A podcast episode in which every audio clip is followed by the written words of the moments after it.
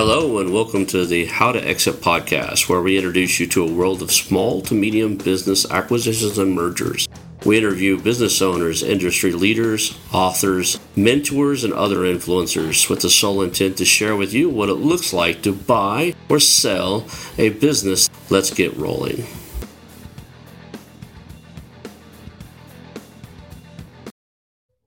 Hello and welcome to the How to Exit podcast. Today I'm here with Barbara.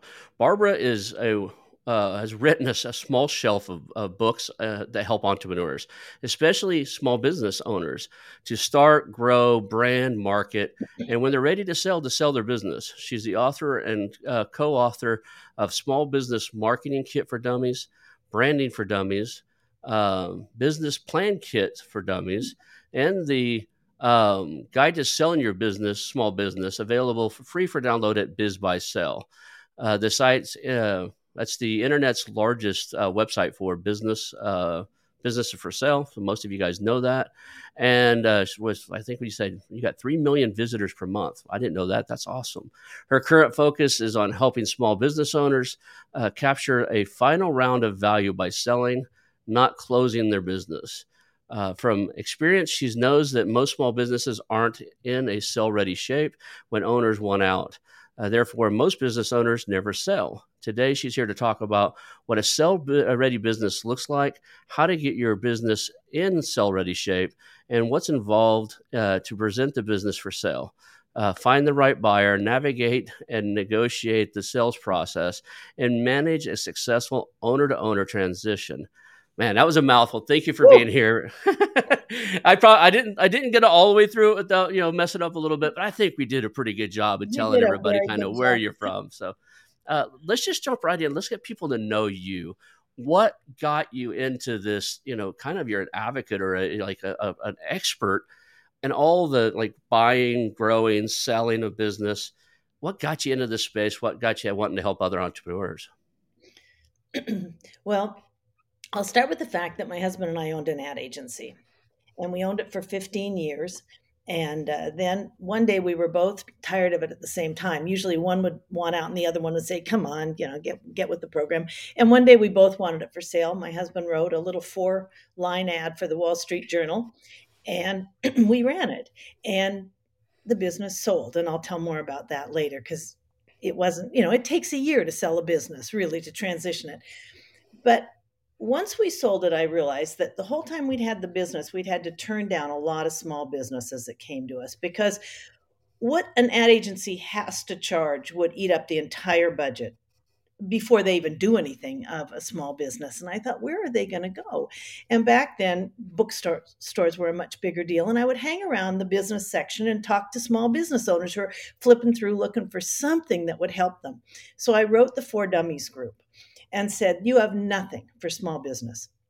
You have Marketing for Dummies that talks about one hundred thousand dollars trade show budgets. You have nothing for small business.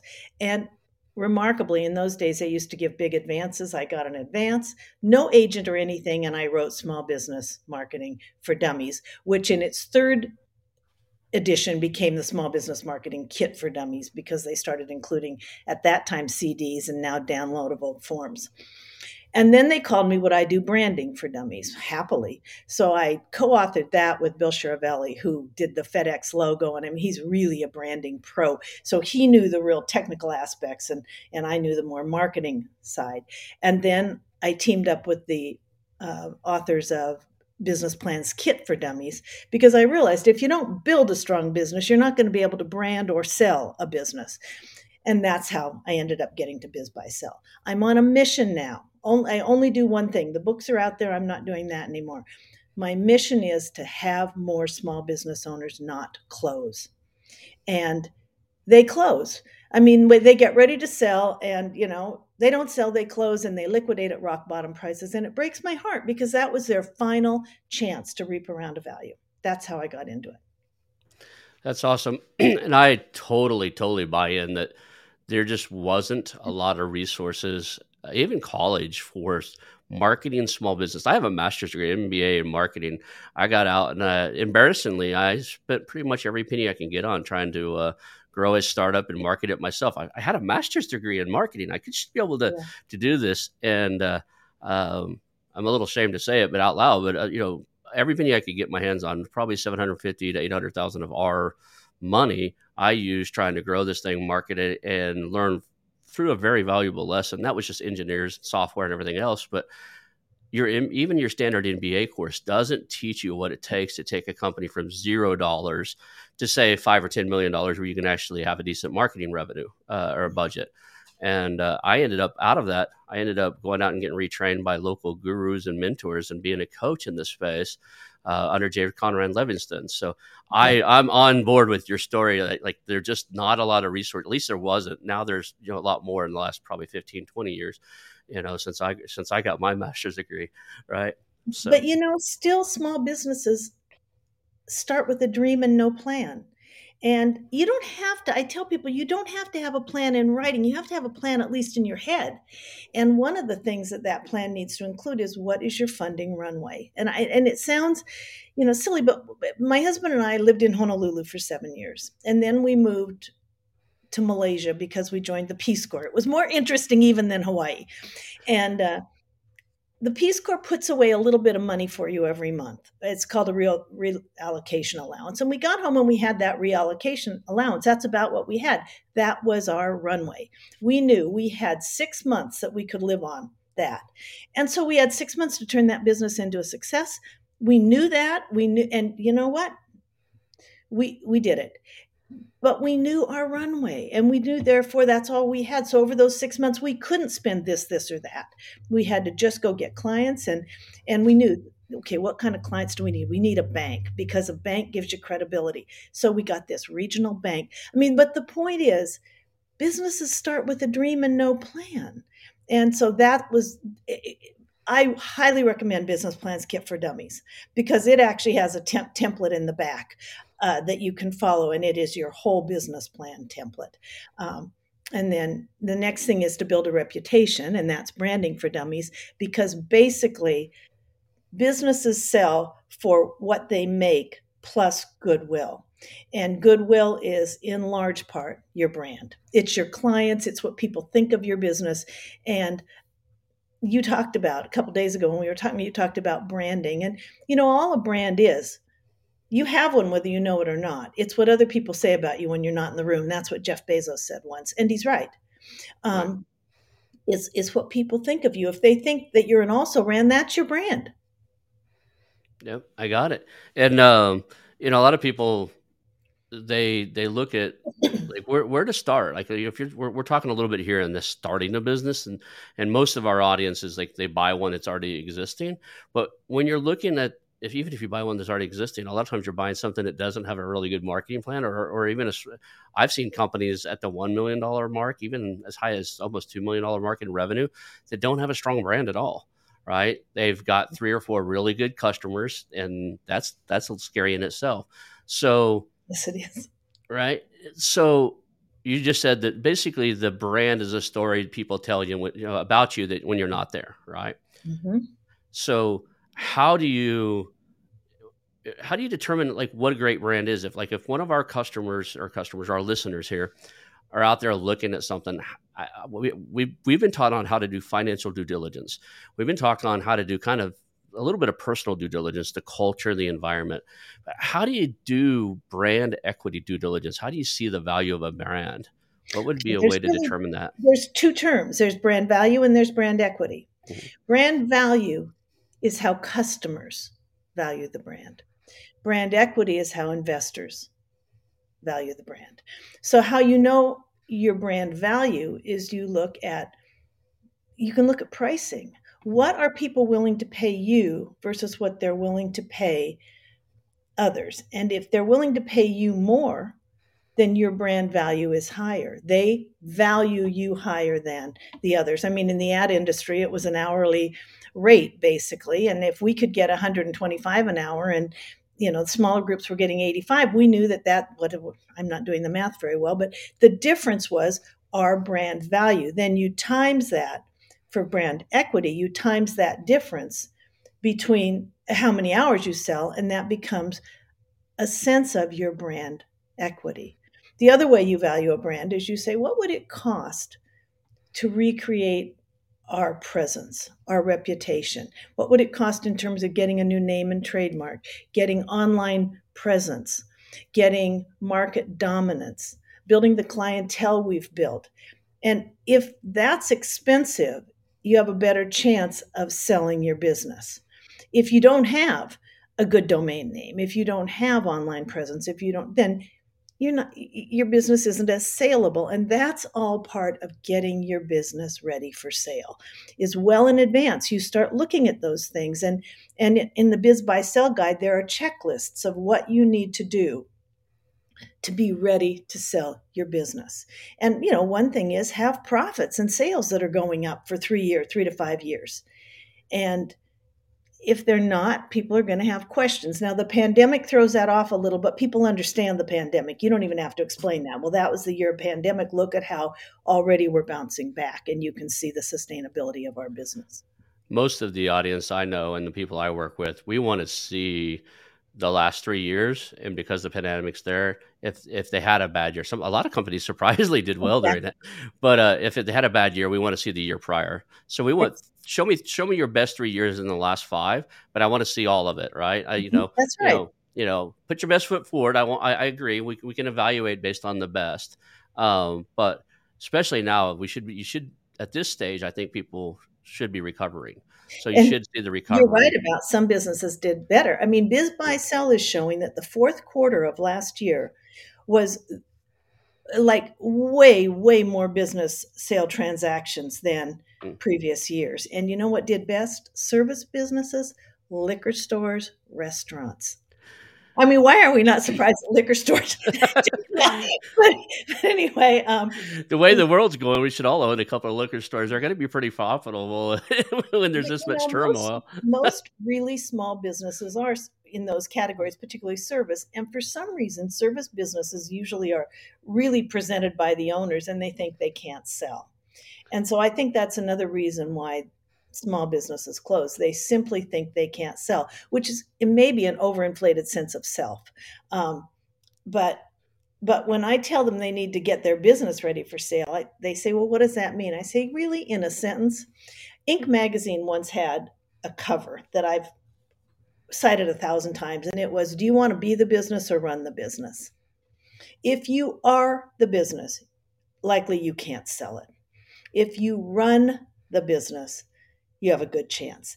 That means getting the business off your shoulders, getting the finances out of your head, getting the clients as happy to take advice from someone else as from you, um, sharing decisions. And do you know how you know? Take a three-week vacation. And don't call in constantly. Give people, know who's responsible. Know what two people can sign checks in your absence. Um, so that, you know, that's what we used to do when we were gone. The C F O could sign, but somebody signed a second one, so that, you know, you know that you're protecting your finances. You have systems and processes, so you don't worry how people are doing things. Um, you have a business you can walk away from. That means it's transferable, which is a key, key ingredient in successful business sales. If people think they can't pick up and keep the wheel running, they're not going to pay for it. And you know what? To a lot of small business owners, there's a sense of pride in that.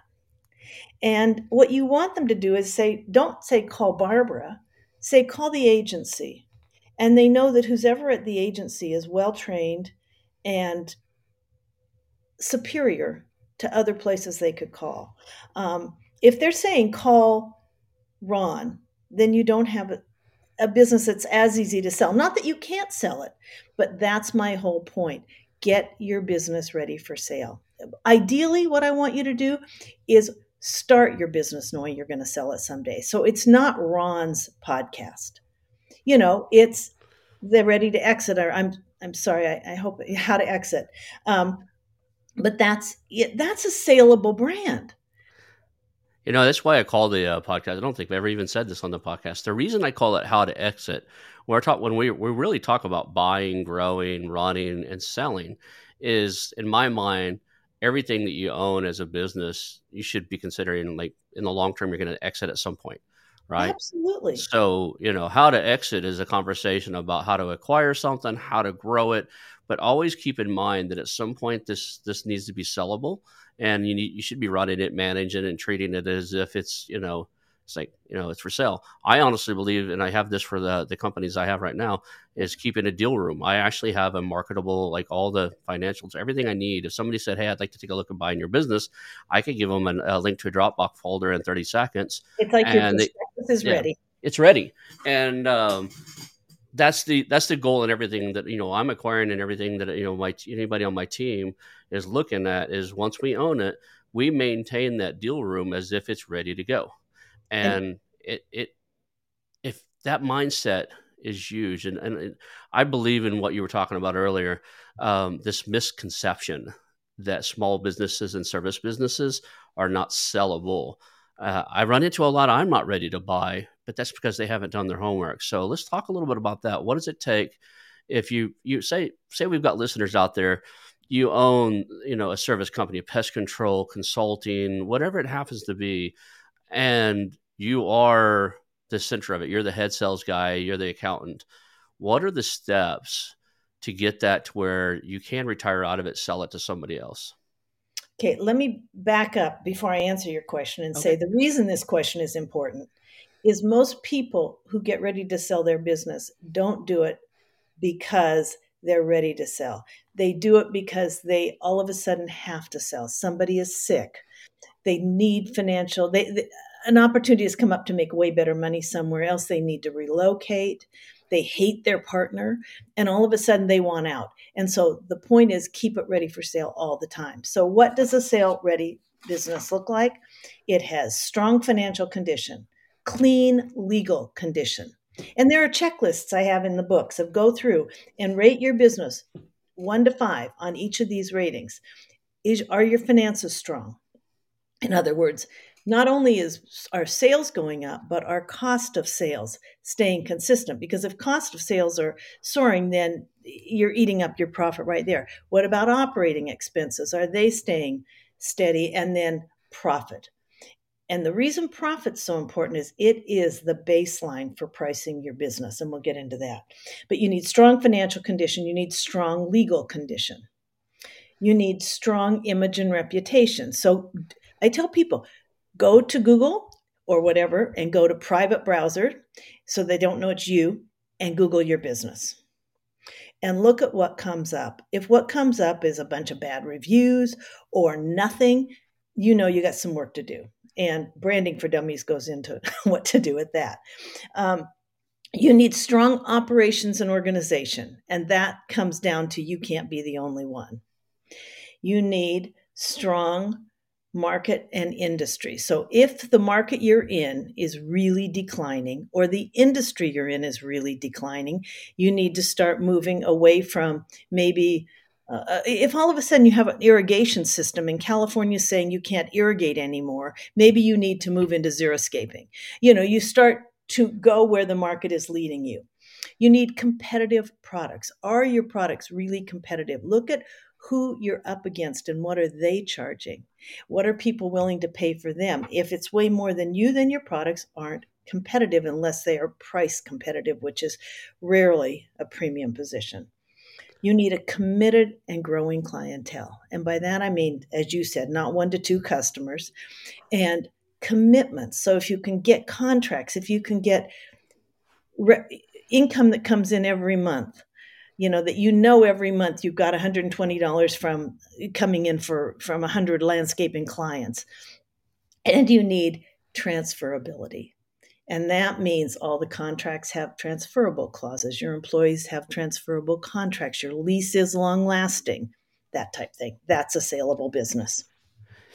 Yeah, I actually looked at a uh, a company that had uh, a bunch of service contracts and everything and read through them.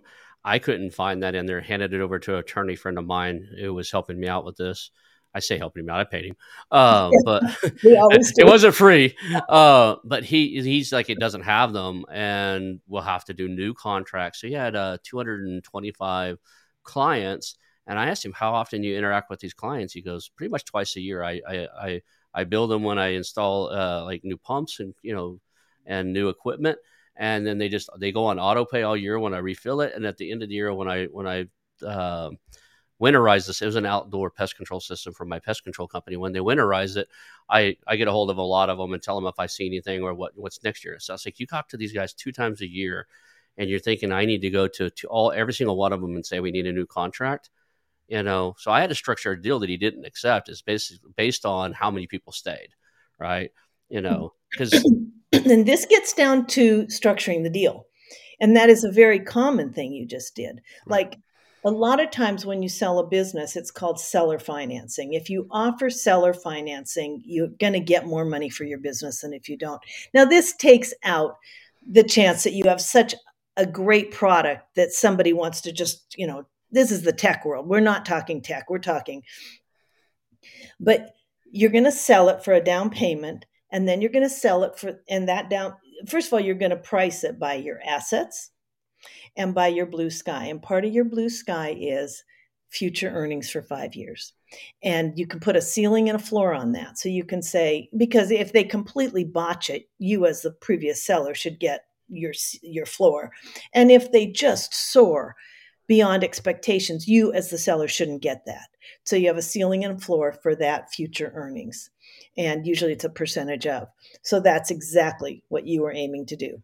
Right. I wanted to, you know, in my world, it's all about minimizing risk, right? Exactly. Um, I want to give everybody a fair deal, but I don't, I, I, I can't pay, you know, I think I only wanted two hundred fifty thousand for the whole business. I can't hand him that check on, you know, and plus it was two weeks before he winterized it, right? So he wanted a check for, for the, the full amount. And then he wanted to winterize that, and I wouldn't talk to those customers until spring when we when everything stalls out and we activate them. And then I have to go get new contracts from every single one of them. I'm like, oh, that's, just, that's that's not how this is going to work. No, right? This is a not transferable business. Right. And guess what? It didn't. Most BizBuySell will tell you anywhere from sixty to ninety percent of businesses that are for sale don't sell. So what do you think, what what are the key factors in that? Because I've heard that statistic a lot, and I've asked almost every expert this, and we've got some different answers. What do you think are the key factors that keep sixty to, what do you say, ninety percent of those businesses from selling? And the ninety does not come from BizBuySell. It comes from other sources. Okay. They say they say sixty to seventy, I think. Okay. But really, basically, and and this m- minimizes the importance of a business sale, but a lot of business buyers are looking to buy a job. They're looking for good income, and it used to be a hundred thousand, and they now need in a lot of markets more than that. If your business, if they do the numbers and it doesn't deliver at least that, they're not going to buy your business unless it's a hobby. If you have a yarn shop and you're selling to somebody who just loves fiber arts, the money is less important. Shh, my wife's that, in the next room. We got to talk. No, no talking about yarn. She hears that, she'll be in here trying to join in. That point, you're either buying a hobby, a love, interaction with people who love what you love. That's different. You can, you can probably sell that, but you're not going to make much money. But you're not making much money now, so that's okay. Um, I just looked up BizBuySell before this, and they're showing the median revenue of the sales in late twenty twenty-one was the revenue from the business was six twenty-five to six ninety. Okay. one thousand. And the median sale price was three hundred twenty-five thousand dollars. Now, backing up again to that one hundred thousand. Most people want to know. So let's say you can show that your business for its owner makes one hundred thousand dollars, which let's say one hundred fifty, because I think that's what more people are looking for now. And in a minute, I'll tell you how to get to that number. The average business sells for two to four times average earnings, average owner earnings. It's called seller discretionary earnings. S D E, you'll see this a lot. So if you look at it, if the average business is selling for three twenty-five, you can kind of bet that it is, most of them go for two times, be honest. So it, it, it's making about one hundred fifty thousand dollars for its owner. That is not the bottom line on the income sheet. The income statement, the balance sheet, the income statement is showing legal taxable income. It takes out absolutely everything legally it can to get as low a tax impact as you can. When you're selling, you start with that number, but then you add back in everything that benefited the owner directly. So you add back in the owner's salary, the owner's car, if the owner gets a car stipend. And if the owner owns a car, you usually sell it beforehand because that's, or the owner buys it out and gives, anyway, um, anything that the owner got for their car, any memberships that the owner had that aren't essential to the business, but they were tax, uh, tax exemptions. You back out everything, and that becomes what the owner takes from the business. And that's the number that you times from two to four. And in my books and and on uh, on the BizBuySell site, I have a little chart. You go through all the attributes that owners look at, and you give them a scale of one to four or one to five. And then you add up that the marks you gave them, and that becomes what you hope will be your earnings multiple. Okay. So we they know now the process and where to go look to, to see that. Uh, we talked a little bit about like uh, the small small to medium business. A lot of those guys on BizBuySell are going to be in that category where they're owner operated, owner run. Mm-hmm. Let's let's talk a little bit about like how does a business owner, or how do you suggest a business owner make the shift to where, you know, they could take that first three week vacation and verify that the business still runs and still doing good. I always tell people that, you know, it's a two to three year process. Do your three week vacation, wait six months, go, go on a, you know, a, a five or six week vacation. And at the end of the second or third year, when you think it's totally re- ready to, to sell, take the entire month of December off and, and come back and expect it that your business to be doing better than it was when you, when you left. Right. And, uh, but how do you make that, like that initial shift? You're in there every day. You're, you're the sales guy. You're the C E O, you know, you're a five or six person company. So you're a significant part of the labor. How do you start making the shift to uh, get ready to sell and have somebody else own and run that? Well, one thing you can do is look around your business and say, is there somebody who should be a partner in this business, who is a likely successor to the business? And if you do that, huge caveat, get a buy-sell agreement, because people enter partnerships on a handshake, and that's not what you can do. You have to know. I mean, even Angelina Jolie and Brad Pitt are having a fight over, did you see this, over, they don't have a good, it's not an enforceable buy-sell agreement on their winery or something.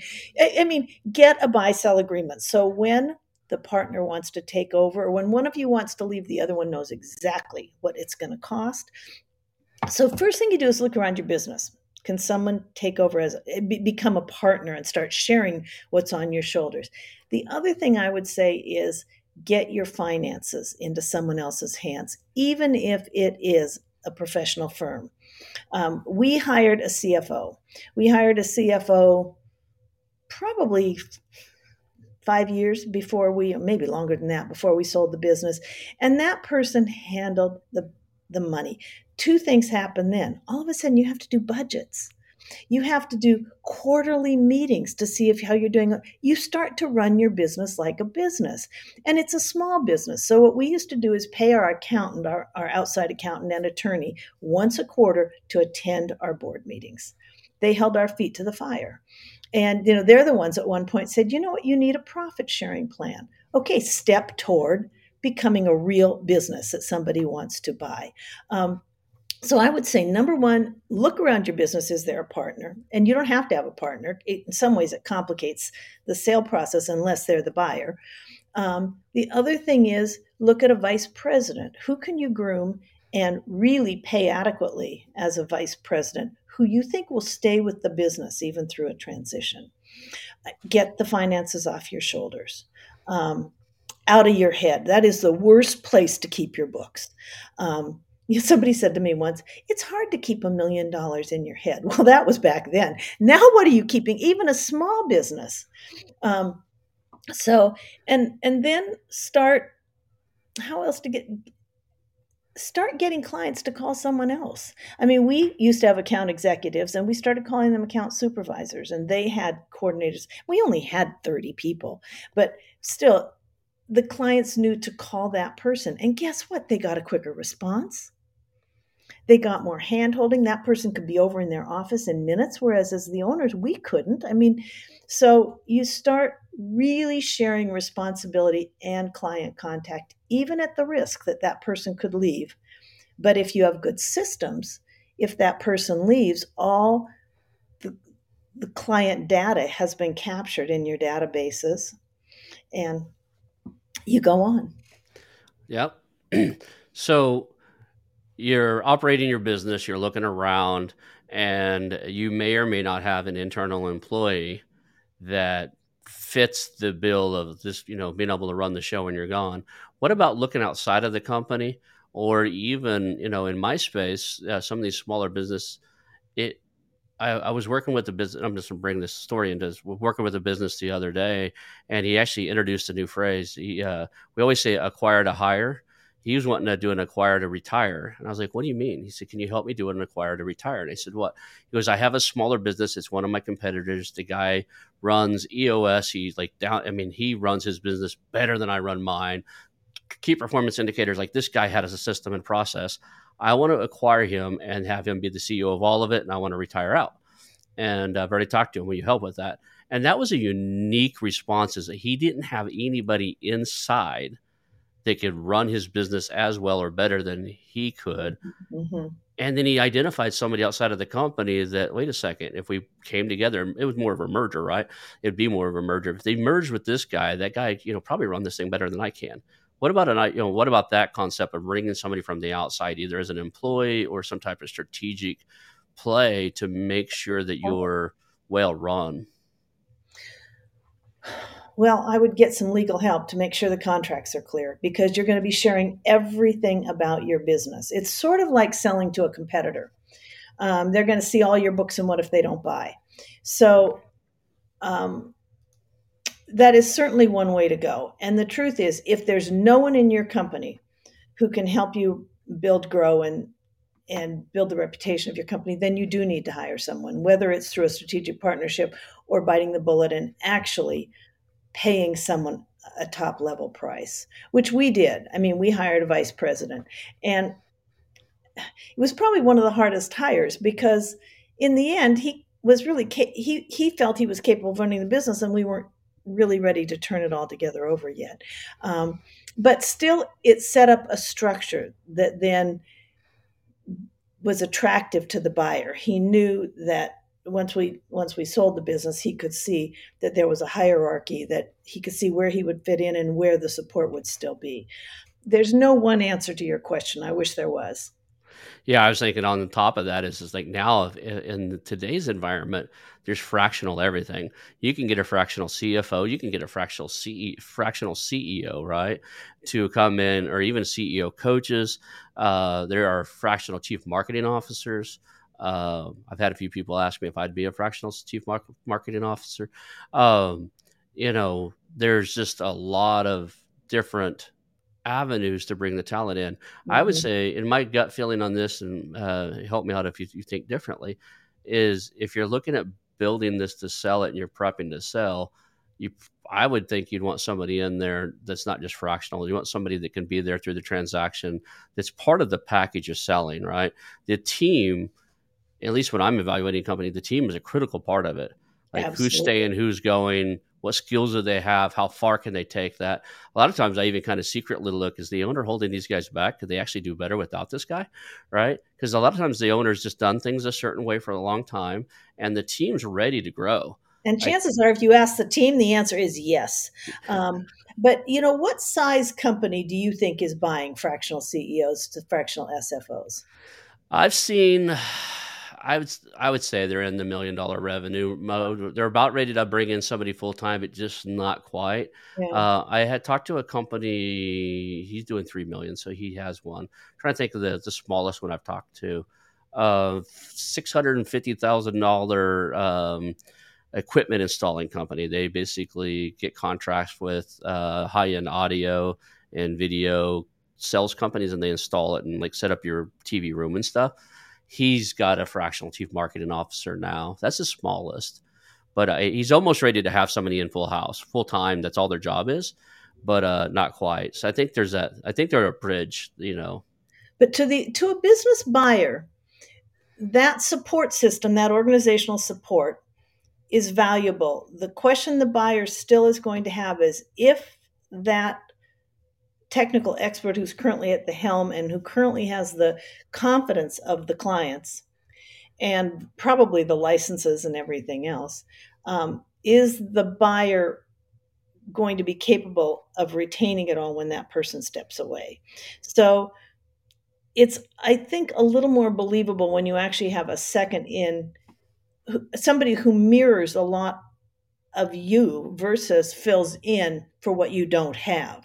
Um, and that was my gut. I was wondering where you would go with that. My gut is it almost needs to be in-house, and they need to fill a lot of the shoes that you're walking away from, right? right? They need to be at least capable of it. Maybe not actively doing it, but they're fully capable of feeling like when you take that three-week vacation, who steps up and do, does and makes the decisions you would have made while you're while, right, if you were there? Because the clients or customers aren't buying marketing or or financial management from you. They are buying your product or service. So the question is, does the buyer feel that the product or service that the clients have confidence in will continue with you gone?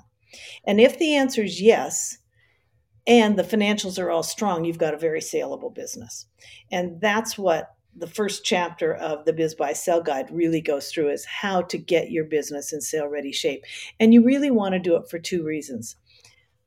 One is to sell, but the bigger reason in the interim is that when you have a sale-ready business, it's easier to own and easier to sell. And you don't know when you're going to sell it. You don't know when something could happen, and you need to sell. And is it ready? But if it's sale ready, and I, I always liken it to detailing a car. You're going to sell your car. You go get it detailed because you want to get the best money you can. And you pick it up from the detail and you drive away and you look around this car and you go, why are we selling this car? It looks pretty good. Well, that's the same with a detailed business. Think of it as detailing your business. You're cleaning it up. You're cleaning up its first impression. You're cleaning up its web presence. You're cleaning up its finances and legal obligations. You're cleaning up its staffing security. So you're making sure people have, con, you know, the, and you're and you're heightening business morale.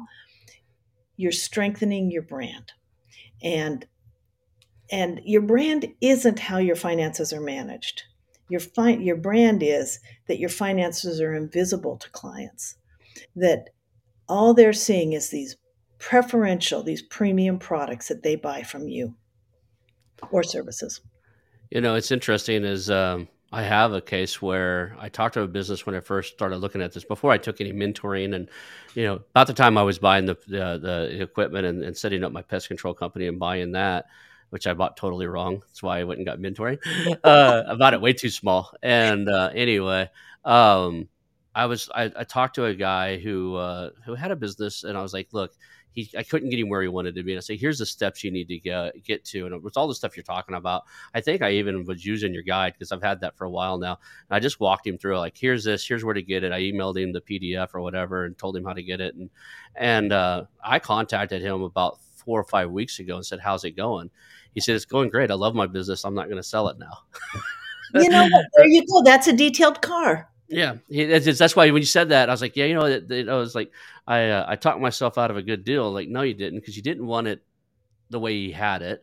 Yeah. You would want it the way he has it now, but he's just not ready. And he's sixty-eight, so five or six years from now, he's probably going to call me again, right? Yeah, you know, when he, he when he when he is ready, and his business will be saleable. I'm going to give a pitch for Biz Buy Sell right now. This okay, is the guide, the guide to selling your small business, and I wrote it, but Biz Buy Sell not only produced it, they make it available for free. And all you have to do is go to their site, click on, and once you get there, you either click that you're a buyer or a seller, click on sell, scroll down, click this, and you can download it for free. You have to enter your email address, but I guarantee you they don't start badgering you with emails or anything. They just want to get the information to you.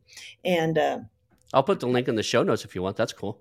So I'll just put yeah. a link directly to that page. And uh, I would love it if you would. And I and okay. I asked Biz Buy Sell before our talk, or do, do they welcome, you know, absolutely. They said, okay. This guide, so many people have downloaded it. We're actually talking about expanding it.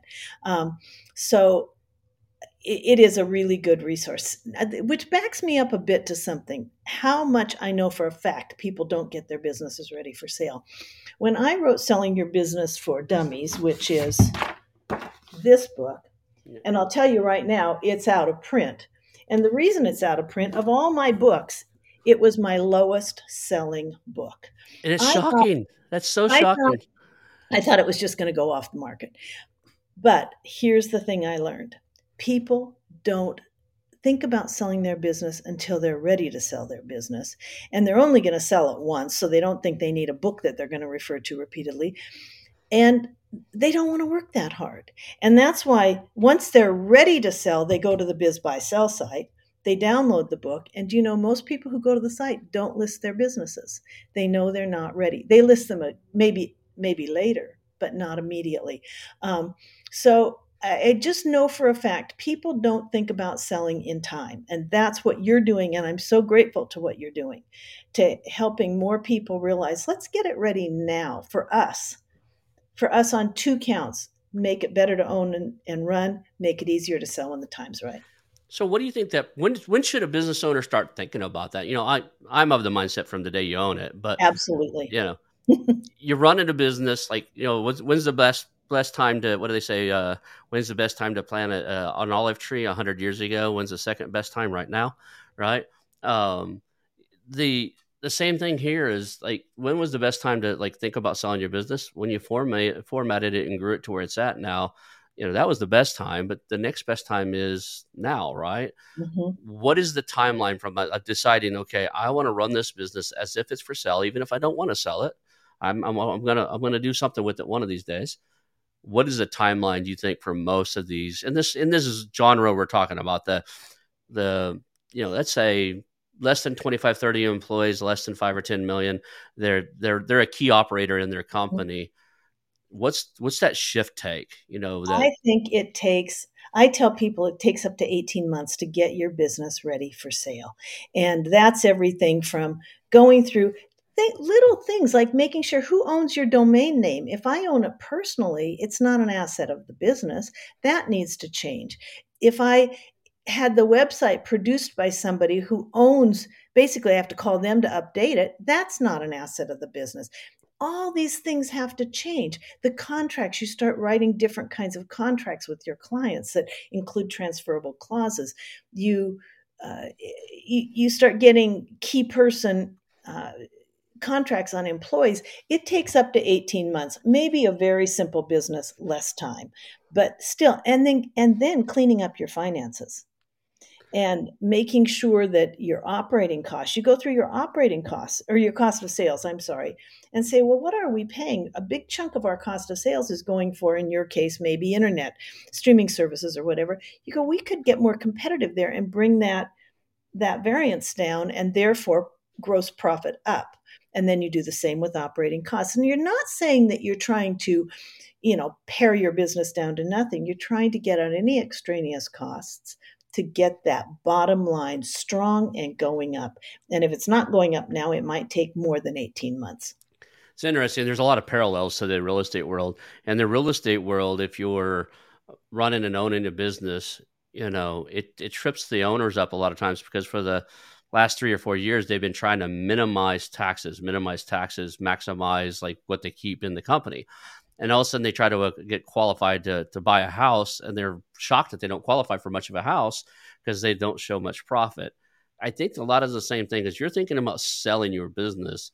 You kind of got to go, you got to pick a middle ground from what's a happy, like tax, reducing your taxes as much as possible, and a happy showing as much profitability and, you know, and, and really that seller's discretionary earnings is possible. Well, but to add one thing that's a little bit mitigating and comforting is that seller's discretionary earnings do add back in one-time right. extraneous costs. Right. So if one year you did all new cabinetry in the business, of course, that would be a, de- a depreciating, or, but, but still, if you had a big expense one year, You just you just qualify that, and and people understand.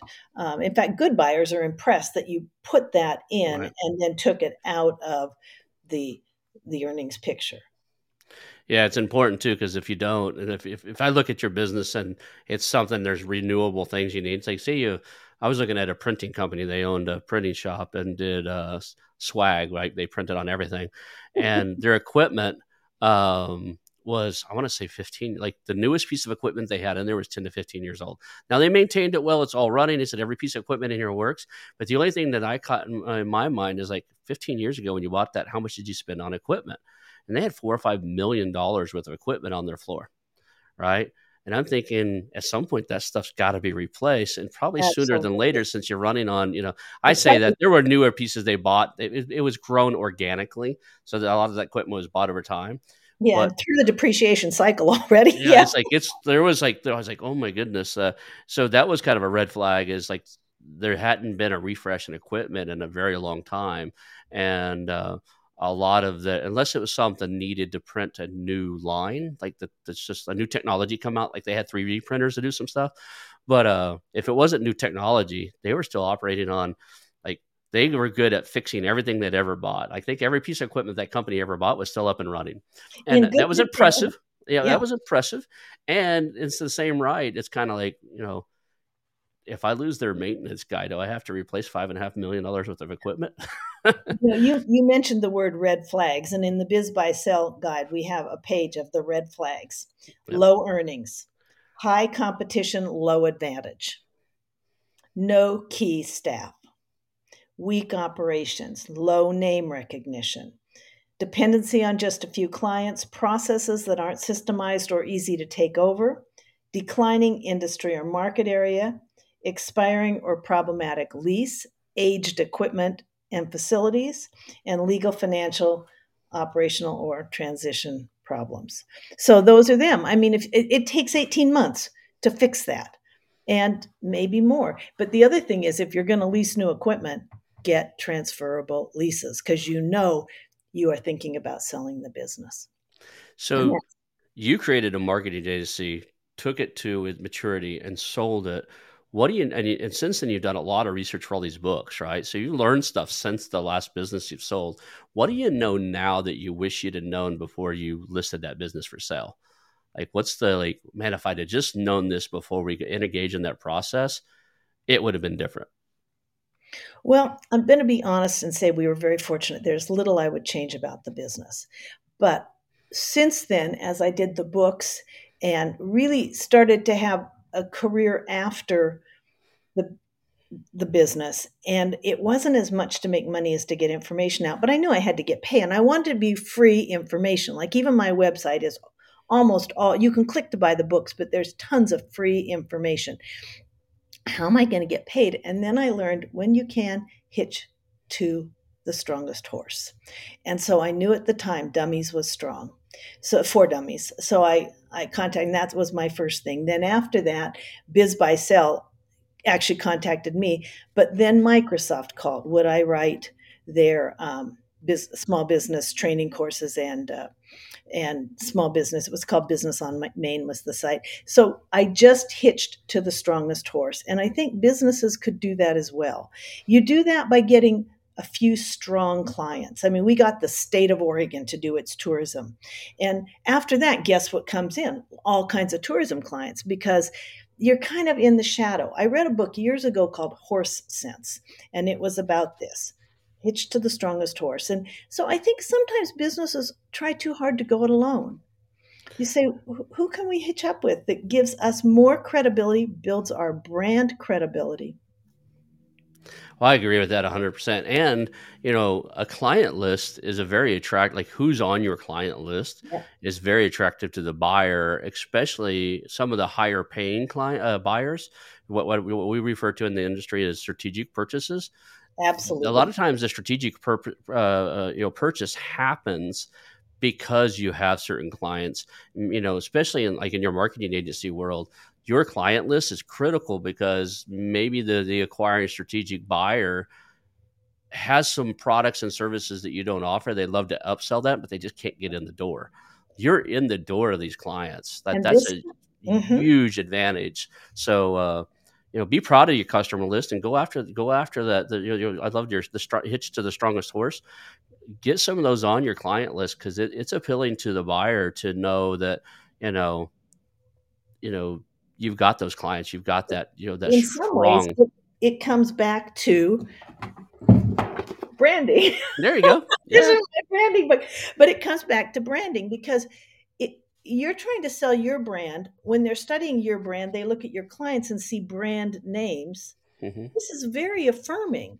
And and brands happen to attract brands. So do look at who you are doing business with. If you're doing business with, you know, the second half of the top ten list, how can you get some of the top, the first half of the top ten list? Make a couple of stretch goals, um, and and build a business that has high attraction. And really, in many ways, Branding for Dummies walks, walks you through what does it take to build.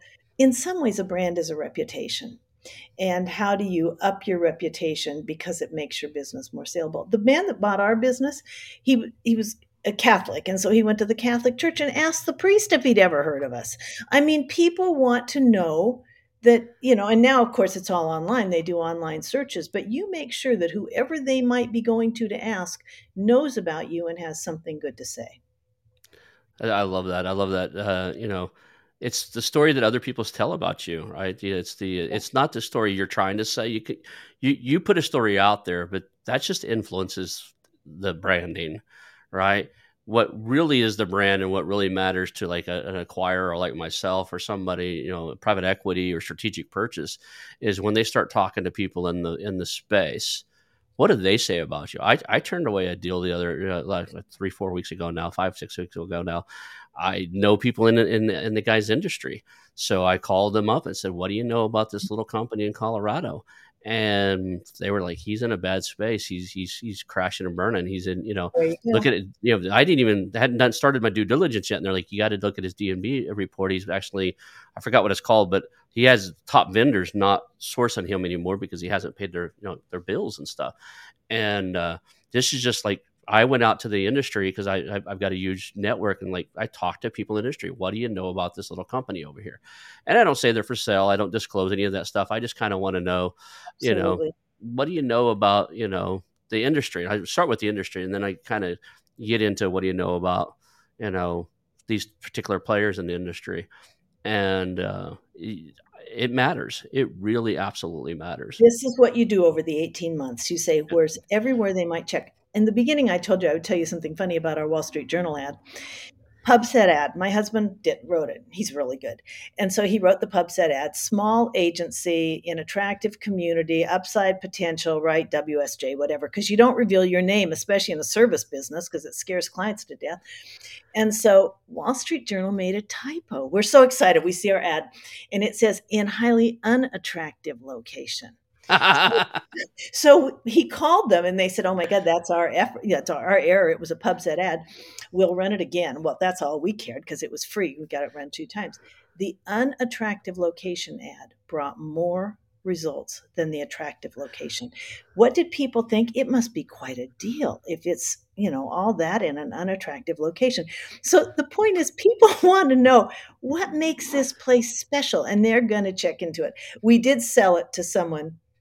I think he did re, re, uh, respond to the unattractive. Anyway, so just so you know, it's pretty interesting that uh, what causes people to have interest and what they need to know to look further.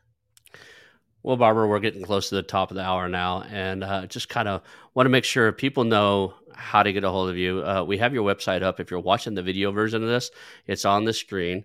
It's biz, biz strong dot com, B I Z S T R O N G dot com. She has a lot of free resources, a lot of uh, you know stuff on there, links to her books that she's authored, and it's a great place to start if you're thinking about buying a business because, you know, I would say go and look at that, you know, the guide to selling a business and use those checklists to make sure you're verifying those things are strong if you're going to buy on, on the buying side. So it plays for both sides. And uh, I, is there anything that like that you really want people to know? Like the, what is the biggest takeaway or couple takeaways from our conversation today that you really want to land with small business owners? Well, I would say both you and I love small businesses and we want them to succeed, and succeed means capturing the final round of revenue. So I want them to be in position to sell their business, and I don't want them to wait until they're ready to sell because I think that's too late. And if you go to my website, right from the homepage, you can download the first chapter of several of the books, or if not that, the cheat sheet to the books. And there is the link to the Biz Buy Sell guide, although I appreciate if you share it as well. Um, there's also, if you click free resources, a lot of the columns I've written for Microsoft and American Express that are on, they're on Fox News, they're on all over the place, and you can just click and read all of those. Um, mostly run a business that's ready for sale, and and you'll like running your business more. You might even want to keep it. The detailed car, right? Yeah. I, I thank, thank you for your time. It's been lovely. Hang on for a few minutes after we end the show, and uh, you and I can chat for a few more seconds. But I do appreciate it. It's been great. I, I know the, the listeners are going to love it. Thank you very much. I I enjoyed the time with you. Thank you. Awesome. Good luck to everyone. And that's the show. The Investors and Entrepreneurs Professional Mastermind. The Investors and Entrepreneurs Professional Mastermind combines the traditional peer-to-peer mastermind introduced first in Napoleon Hill's famous book, Think and Grow Rich, with accountability partnering, where your peers help you ensure that you set goals, take actions, and get results. If you want to scale, blow past roadblocks, and achieve success faster than you might think is possible, I suggest you take a visit over to T I E P M dot com. That's T I E P M dot com and check out the Investors and Entrepreneurs Professional Mastermind.